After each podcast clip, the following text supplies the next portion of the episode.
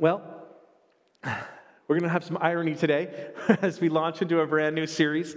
Um, I'm really glad that you're here for this. The, the start is such a good point to get going from. Um, we're going to start something in, in, our, in our title will be What Makes You Happy? And that title, we, we could have written it with a question mark, and you could say, um, I, want, I wonder what it is that makes you happy. But that's not the way we're going to do it. Uh, we're going to remove the question mark. It's not going to be there, and I'm going to do my best to offend absolutely everyone listening for the next couple of weeks as I continue to tell you what makes you happy. Uh, so you can disagree with, uh, with this notion, with, with my idea, whatever, but this is the notion. This is what we're going to do. This is the idea. We're going to look at some things and identify where and what happiness comes from. And we are doing this, um, even though it might seem offensive, we're doing this because it, it seems that some people, maybe some of you, really don't know what makes you happy. And the, the way to, to, discover whether or not you know what it is to make, uh, how, how to make yourself happy is if you keep doing things, doing things again and again, and you're still not happy, then maybe you don't know how to be happy. Imagine that. You don't know how. And, and I'm not going to offer you anything that you don't get offered thousands of times a day. Every time you open up a magazine, every time you listen to the radio, every time you, you, you go on social media, you watch television, you log on to, to the internet, there are people there that you have never met in places that you have never visited that are creating commercials, ads, visuals, um, all promising to make you happy. And let's be honest. You don't have to raise your hands to be honest today. Every single one of us has fallen for these things once, twice, thrice.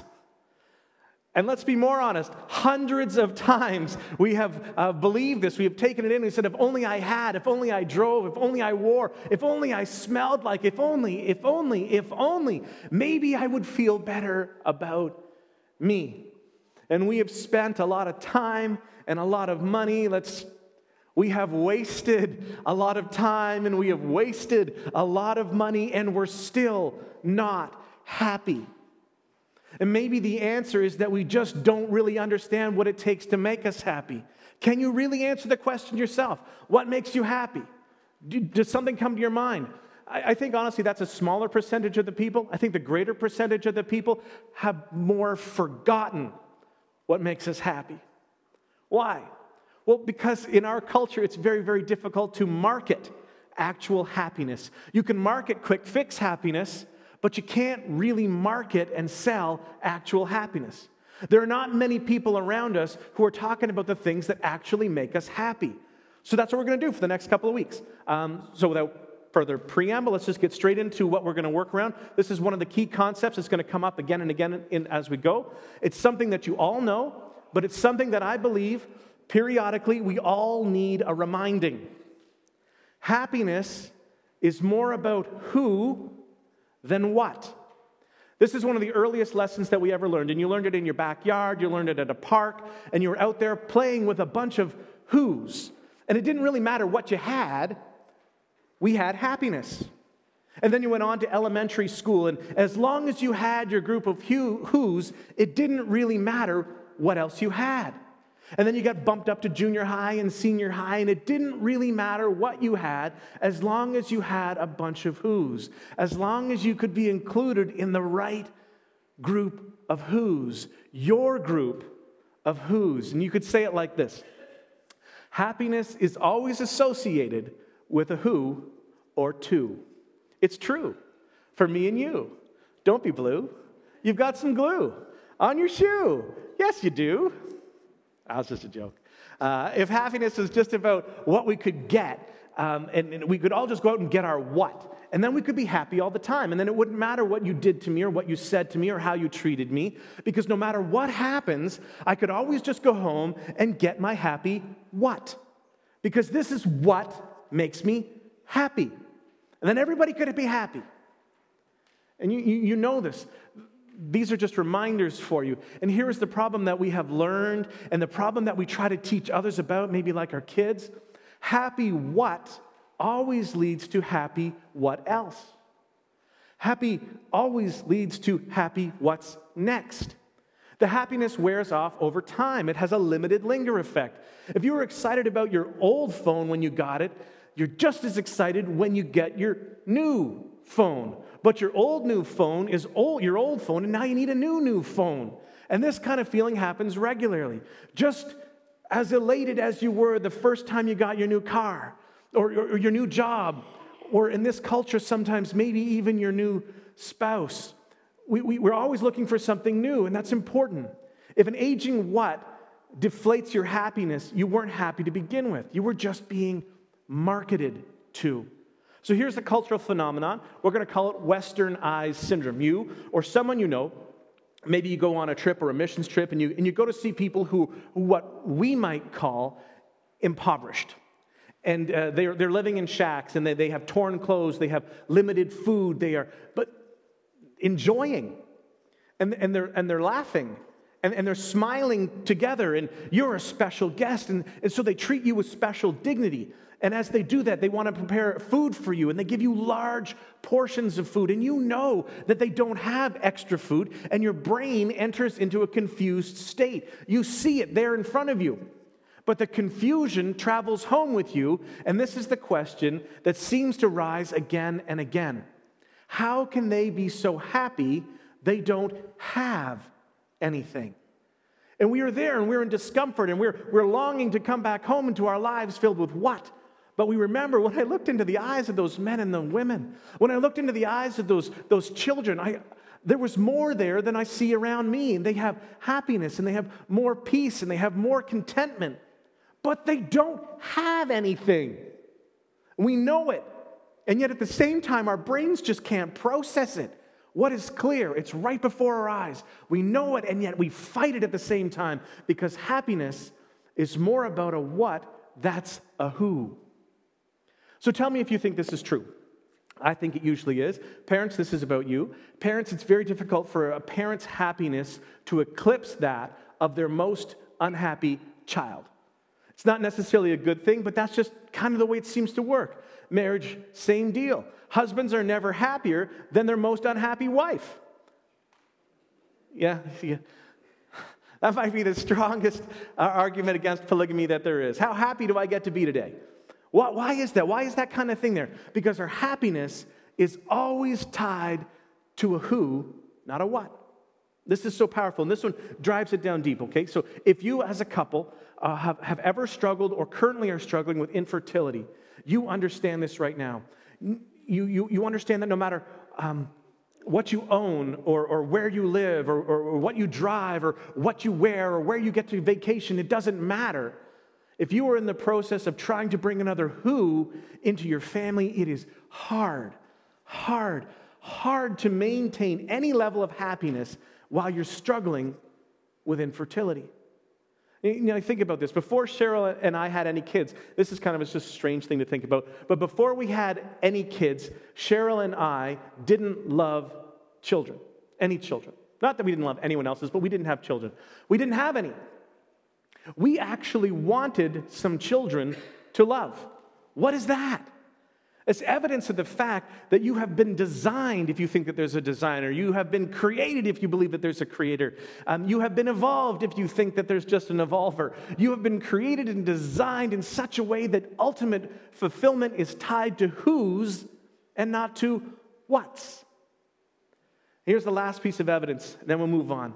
In the end, at the end, you will have relational, not possessional regrets.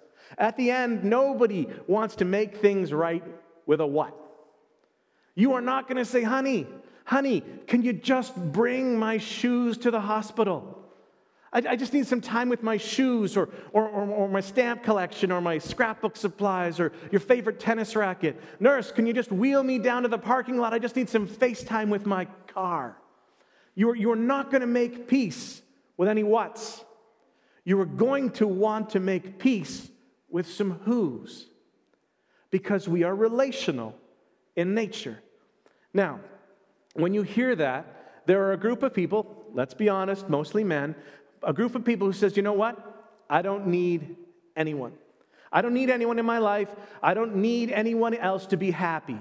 If that's your pushback, if that's where you're feeling that today, remember, first of all, this is just week one. We're just introducing this topic today.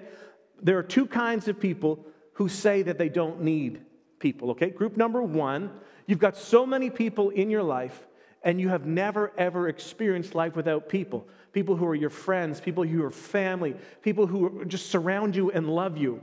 You've been so inundated by love and acceptance that you don't know what it's like to be isolated. It's easy for you. It's like someone on a cruise ship being there and saying, you know what, I never need any food. Well, of course, you never need any food because you're surrounded by it. It's there at all times. You never needed it because you've always had food, you've always had the relationships. The second group that would fit into that category is the group that can't fix their isolation. They can't fix it themselves, and so they're fine. They're relationally isolated and they don't know how to fix it. So, so they tell themselves, This is what I'd actually prefer. I'm fine. Yeah, I'm fine. Why wouldn't I be fine?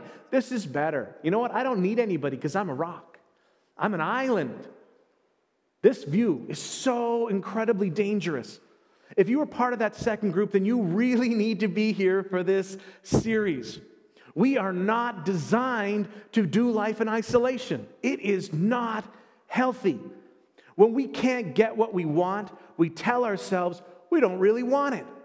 And this is just a defense mechanism that comes up. And at some season in your life or your lives, you have lied to yourselves and you've bought into this lie. And in some cases, it doesn't really matter. When the things that you don't really want are just things, you are telling yourself the truth.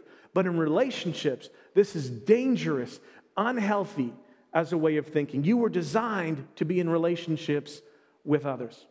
So, quick review what makes you happy? Now, for the rest of this series, we're going to ask this question a bunch. It's going to come up again and again. And I would love it if, for all the weeks that, that you come, that you were prepared if, uh, to answer this question in this way. If you're following along with this kind of idea, then answer this question in this way What makes you happy? No thing. Nothing. No thing makes you happy. No thing. There is not a thing that makes me happy. So, what makes you happy? No thing. Okay, we're going to work on that. No thing makes you happy. We're going to talk about the role of things and happiness and how they work, but we're going to get to that uh, later, one step at a time, right? First, we're going to try and build a good foundation to work from. But for today, just remember no thing can make you happy. Now, there, there is one thing that's not really a thing that every happy person has. This is something that you can't hold in your hands. It's, it's in, intangible. It's uh, a little squishy. Um, there, there's one thing that every happy person has. So think for a moment about a person, someone that you know who you think is happy. Here's what they have. And maybe you've never thought of it this way. Here's what they have peace. Peace on the, on, on the inside. They're fine. They have peace. Happy people have peace. Happy people are at peace with themselves. What is that? It doesn't matter whether they are rich or poor, or extrovert or introvert, whether they're married or single, or whether they have kids or no kids. But when you're around these people, you can just sense that they are comfortable in their own skin. And you might look at them and, and you might tell them that you're more worried about their circumstances than they are. Happy people are at peace with themselves, they are not warring with themselves. They're not trying to be something that they're not.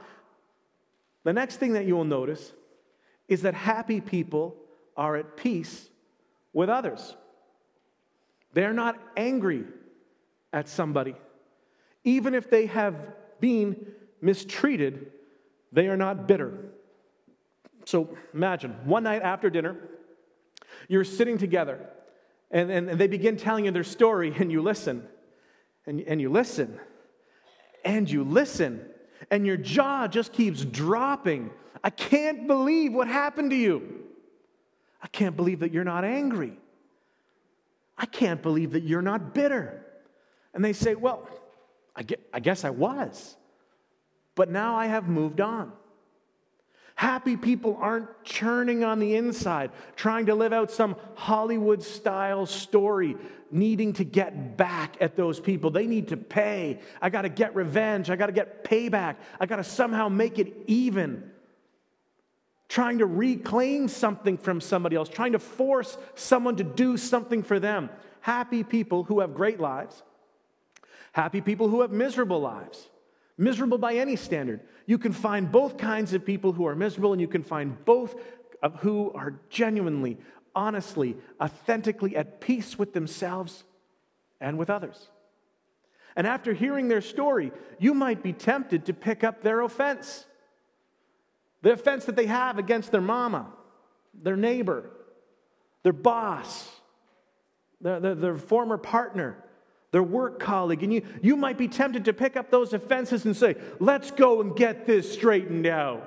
And they say, no, no, it, it's okay.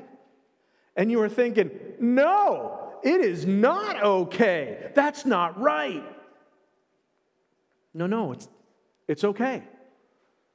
For me, that's a closed chapter. And, and you think to yourself, what is that? It's unfamiliar. It's peace. And the next thing you'll, you'll discover with happy people, many happy people, but certainly not all happy people, okay? We can honestly admit that. But oftentimes, when you meet a person who is genuinely happy, they are at peace with God. And, and, maybe it's not the same view of God that you have, but, but they are convinced that there is more to this life than this life. They believe in a di- divine sense of purpose. There's, there's a larger scale of justice, that things are going to work out beyond what we can see, and God will transform and remake the stuff that we do see. And, and that allows them to walk through stuff that otherwise would steal somebody's peace or happiness. Now, if all this is true, then anything that undermines your peace ultimately undermines your happiness. Anything. Any decision that you would make that would undermine your peace ultimately undermines your happiness. And every single one of us, if you give us a moment or two to think about it, can recall a situation in life, a season in life, a circumstance in life, a relationship where we made a decision that undermined our relationship with God, our relationship with others, or a relationship with someone. And we look at those things ourselves, and we look at those things, and now we call that regret.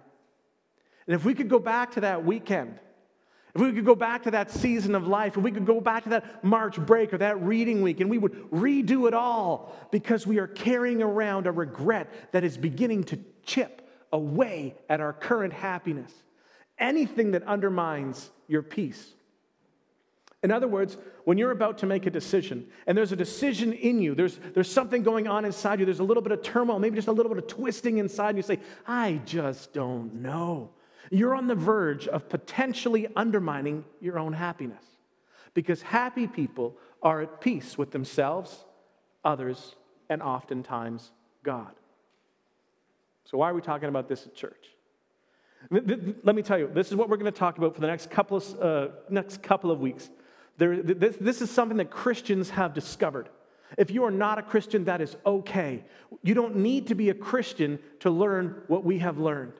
The word Christian only shows up in the Bible two or three times, anyways, right? What we are more accurately is Jesus' followers. We are the followers of Jesus. We follow the teachings of Jesus. And, and Jesus never came and said, Hey, hey, become a Christian. Jesus said all the time, Follow me. Follow me. Follow me. You don't have to have the whole package to start following, right? One of the ways that we do that is to uh, follow Jesus through baptism. If you're interested in becoming uh, serious about following Jesus, then baptism is an important step on that journey.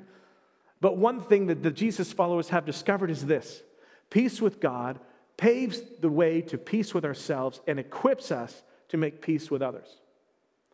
Peace with God. We're going to spend a whole week talking about that. Peace with others, peace with ourselves. Because when you begin to view yourself in a relationship, in a right relationship with your Creator, the Creator and the created, somehow when you get in the right relationship, you get into sync. And something changes inside of us, and we have peace with God. And that paves the way to peace with ourselves and um, peace with others. Most of the New Testament is, is written and it shows us how to be at peace with other people. And Jesus was asked one of these profound questions. Um, one of the ones he was ever asked. And, you know, let's be honest, he was asked a lot of questions, and a bunch of them were fairly silly. Um, people were always trying to trick him or, or get him in trouble, and that's what was happening frequently. So Jesus was asked a question by a lawyer, essentially, you know, what I just said. Um, you might even smile when I show you these verses again, all right? These are central to our Christian faith. The lawyer, the lawyer knows that the law list that they're looking at has more than 600 laws in it. And, and uh, Jesus um, is asked, What do you think God's favorite law is? And the lawyer had an answer to this, and the, the people all listening, they had an answer to this, but they all wanted to know, What does Jesus say? What's his answer to this? And so, Jesus, what's your take? What's the most important law? And so, Matthew 22, he says, Teacher, what is the greatest commandment in the law? And I know that we have spoken about this recently, and I, and I know um, that when you think about this, or when, when I think about this, or really anybody I know thinks about this, we think about it, uh, we, we don't make the connection in our heads between laws and happiness, right? Those are different things. We are predisposed to think of laws and commandments as getting in the way of our happiness. So, try and do a little work here. Listen to the, the question, um, listen to Jesus' answer through the lens of what we've just been talking about. Um, when you think of, of great laws or important commandments, they tend to start with the lines like, Thou shalt not murder, and they echo in the background. And there's always a, Thou must, thou shalt, and don't ever forget to. And so, again, we're thinking about this through the grid of uh, happiness. Listen to Jesus' answer. He starts with love. You go, frankly, that's a little soft. I was looking for a little bit more. Mm. Um, a good command has a thou shalt, a little bit of bass in the bottom. Uh, thou shalt is a good power phrasing for, for something commanding, but he says love. Love the Lord your God with all your heart and all your mind, all your soul. Uh, and that description seems to be way more relational than it does sound commanding Oh, so since God loves you, I want you to love God back. The most important thing you can do is to love God. So since God desires to make peace with you, you should make peace with God. The most important commandment is about peace with God. But we all know that Jesus doesn't stop there. He goes on to bring in the other two components of the happiness equation that we just looked at. Verse 38, he says, This is the first and greatest commandment and the second is like it. You can't do one without the other. This is a package deal. Love your neighbor, love others as yourself. So if you're not a, Jesus follower, if you're new or you've been out of church for a while, maybe, maybe you don't normally read the Bible. Here's what Jesus is saying What's most important to me is peace with God, peace with others, peace with yourself. Love God, make peace with God. Love your neighbor, Make peace with your neighbor. Love yourself. Make peace with yourself. Do you know what that sounds like, Jesus? That sounds like you want us to be happy. That's right. That's what I want for you. Because your heavenly Father has created you with the capacity for happiness. This is core to who we are. Jesus said it's, not a secondary thing, it's a central, key part when I was younger, I thought what many of you probably think, and this, I think it's just maybe part of our growth process. When I was younger, I thought that God is in the way of my happiness. And because Jesus spoke for God, I kind of thought that Jesus was in the way of happiness. So, some of you, that's why you left church. Some of you, that's why you took a faith time out. That's why you feel the notion that church is interfering with your life. That's why um, kids have decided not to attend church. That's why faith has increasingly become a private thing that I can just do at home by myself. I feel Jesus more when I'm on a walk in the woods alone, and so I'll do that instead. And maybe that's why you didn't want to come today, but somebody else made you come and you kind of got pulled here. It's because when you were growing up, the way that God was presented, the way that the church was presented, there was this conflict that you felt. Be a good religious person or be happy. Be a good Christian or be happy. Be, be a good whatever religion you are part of or, or, or be happy. There was a conflict. And here's what I know about you, and, and here's what I know about me we will not stay in an unhappy circumstance for a very long time unless we have a very, very, very good reason. Because you, because we are to some extent on a happiness quest. We're going to look at that next, next week. So don't miss next week. Come back. That happiness quest thing, is that a bad thing? I don't think so. But you need to hear why. So you got to come back next week for that. The truth is, your Heavenly Father, who was revealed through Jesus, he, he showed what is actually important to him that actually ties into what is most important to you. even though you may not have thought about it in those terms. God is actually not in the way of your happiness, God provides the way to happiness, which means to resist God. Think about this for, just, for a second. To resist God is to resist happiness.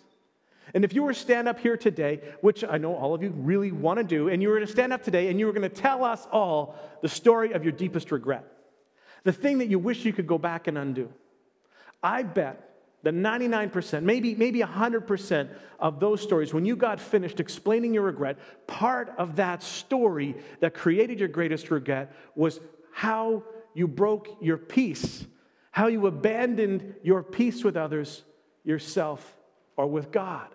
And in messing with your peace, it made you unhappy. Jesus invites you to make peace with God, to make peace with yourself, and to make peace with others. Because at the end of the day, happiness is more about a who than a what. We're going to switch gears again. One more idea. Then, as we keep going, we'll pull all these back together over the next couple of weeks again, and we're going to deal with this next word. Honestly, this next word, always a little bit awkward. Sometimes it's a bit of a downer. People don't like it. The word is sin. And just for the next couple of minutes, um, we're, we're going to we're going to work on a definition, okay? So if you're a Christian like me, uh, I want to define sin the way the New Testament defines sin. And if you're Jewish, then you should define sin the way a Jewish person would. And if you're from a different religion, uh, just define sin as the way that you are comfortable with it. It doesn't really matter how you define sin for this exercise, as long as it makes sense to you. So um, if, if you're not religious at all, uh, and, and if you think that sin is, is the most ridiculous word in the world, and that's actually the cause for all the pain and suffering and the heartbreak in the world, because religion is at the root of it all, I get that. Um, you've got a lot of evidence. Um, if, if that's your case, if, if, that, if that's your camp, I just want you to define sin for the next couple of minutes as whatever you think people shouldn't do. So, whatever you think you shouldn't do, that sometimes you do anyway, that's sin. And, we can all together just define sin in the broadest possible terms. What is it that people never should do, and yet we still do it sometimes anyway? To help me bring some shape to that, if that's too vague, imagine, or if you have a sister, think of your sister, if you imagine your sister or your, or your niece, um, what is it that you would hope a guy would never do to your sister? Or to your niece. And you go, oh, man, we call that sin. Have I ever done that? The, the, the, point is that we, we all fall short of the standard, even if it's our own standard. So let's just make up a super broad definition of sin. Sin is falling short of whatever standards you hold to. Now, here's what's true of all sin no matter how broadly you define it, sin separates, sin breaks apart. Sin moves us to isolation. Sin moves us away from each other. Sin moves us out of relationship. It separates you from others. When you think about your last relationship conflict, remember it? You know what? Somebody sinned. And typically, both people feel like the other person sinned. It's, it's your fault. Oh, no, no, no, it's your fault. And, well, it can't be both of our faults, so it has to be your fault. Well, it's more your fault than my fault. And, well, it can be both of your faults, it just can't be none of your faults. Think about it. Think about that, that previous marriage, that, that boss, that, uh, that employee, the one who cheated, the one who lied, the one who has been malicious. And I hope I never see them again. And I'm nervous about gro- going grocery shopping because I'm afraid that when I'm grocery shopping, I'm going to meet them. When you think about that last relational conflict, somebody did something you don't think that they should have done. That somebody might even be you. Maybe they did this much, and then you came back and you showed them you did this much, and then they said, Oh, okay, I'm to do this much. And it, you don't even remember how it started. But that relationship, that relationship's over. It's over because of sin. Sin always separates. When you bring sin into a relationship, you begin to erode that relationship. However, you define sin. When you bring sin into a relationship, you begin to erode the peace. You attack, you disassemble, you corrode that peace between you and that other person. When sin comes into a relationship, however you define sin, that sin begins to eat away at your happiness. Sin also separates you from God. And this is honestly, this is probably one of the most misunderstood things in the New Testament, in the whole Bible, and all of Christianity. So let me try and clear up some confusion here. The primary reason, not the only reason, okay, but the primary reason that sin separates you from God is this. When you sin against another person, you sin against a person that God loves. You cannot be okay with God and not be okay with someone God loves. You can't possibly mistreat my children and then look at me and say, but we're cool, right? It's just your son. Whatever, right? No, we're not good. When you mistreat my son, you mistreat me. You can't be okay with me if you mistreat the people I love. And one of the core teachings of the New Testament, you've heard this before, it goes like, For God so loved the world that he gave his one and only Son for who? The whole world. And this is what we miss. When you mistreat another person, you are out of sync with God. You're not just out of sync with another person. And the reason that there's all those things listed and spelled out for us in the New Testament isn't because God just wanted to make you through, um, jump you through awkward, uncomfortable hoops. God loves the person that you are in conflict with. So when sin creeps into a relationship with you, and someone else, that sin has crept into your relationship with God. And when you offend someone else, you have offended the God who loves them, and vice versa. Sin separates us from other people, sin separates us from God. And then here's the biggest one of all, I think. We're going to spend a whole week on this one as well, looking at this one. Sin separates you from yourself. Anyone listening here to this live this morning or on the podcast later, you could fill in this blank. If I ever blank, I wouldn't be able to live with myself. You think about that phrase. I can't live with myself. I, I can't look at myself in the mirror. I, I don't want to think about what I've done. I can't be alone because my mind just goes back to that silly, stupid, destructive decision that I made. And here's what we all know you can have a bad relationship with yourself. It's something that we've all learned the hard way. When sin, however you define it, when sin creeps into our lives, it corrodes, it erodes our relationship with others, with God, and it erodes our relationship with ourselves.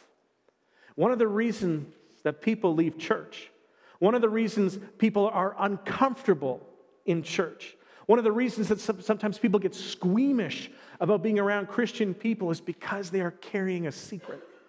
It is something that you did. There's, there's something that you have done in your past and you're, and you're carrying it, and, and you, you are in conflict with yourself. You don't know what to do with it. And if you don't have peace with yourself, you'll never have peace with God. And you'll never be happy. You won't be happy about what you drive or what you wear or where you live. And we all already, already knew that. The other thing about sin sin separates by substituting. We're going to spend a whole week on this one too. I'm just spoiling all the surprises for you, but this one's huge, okay? It might just change your life as you are now able to see things in a new way, a whole new light. Since sin separates us from others and from God and ourselves by substituting, sin substitutes things like pleasure for fulfillment, things for people, images for intimacy. Sin substitutes experience for exclusivity. Oftentimes, sin substitutes the immediate for the ultimate.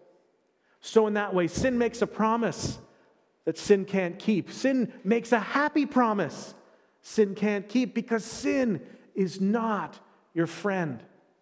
Because at the end of the day, sin undermines your happiness, it kills. It kills relationships.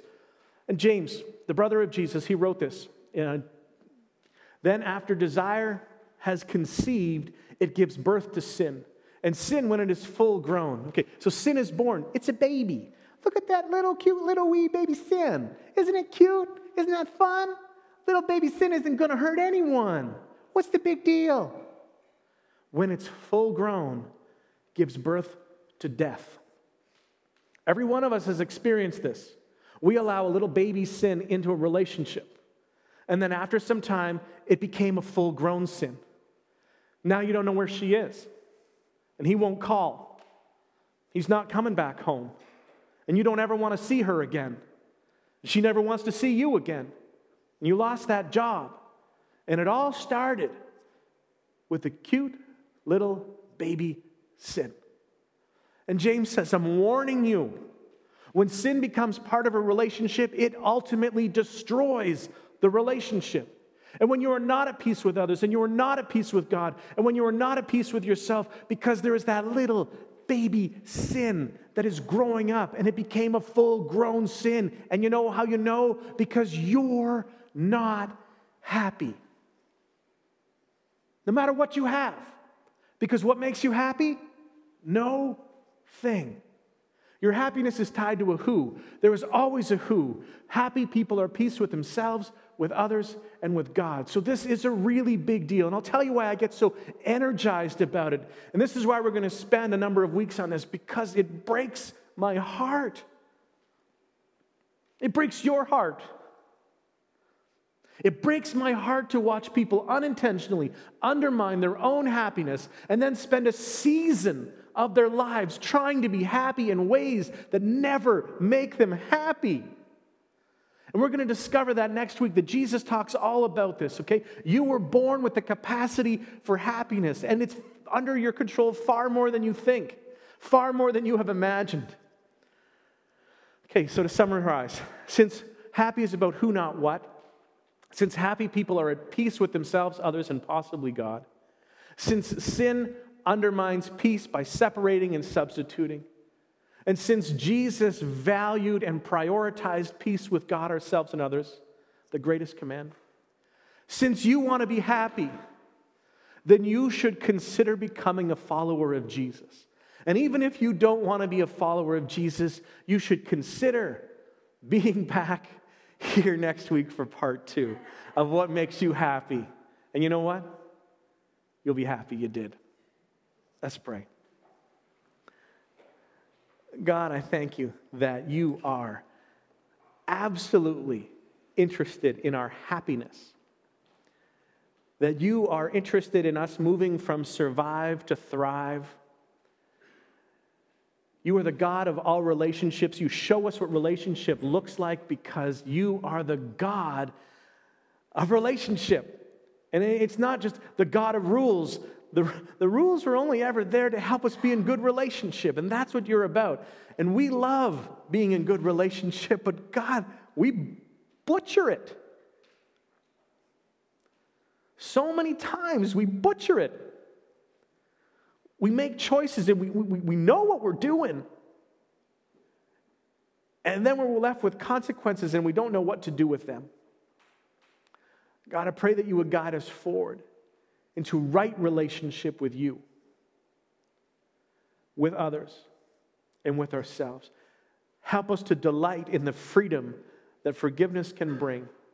Make us agents of reconciliation, that we would be about bringing people together, that we would help people to find peace with God, peace with others, peace with ourselves. And in that, we would discover that that is happiness. Continue to speak to us, I pray, in Jesus' name. Amen. May our Lord Jesus Christ, Himself, and God our Father, who loved us and by His grace gave us eternal encouragement and good hope, encourage your hearts and strengthen you in every good deed and word. Be blessed in the name of the Father, the Son, and the Holy Spirit. You may be seated. Uh, well, it's better when you're here. It's better when we're together. And the more we connect, I think the better it can get. As you go, I want to remind you, you don't just walk away. You go and uh, as you go, you are Christ centered, spirit empowered, and be mission focused. The mission is for everyone, everywhere, all the time.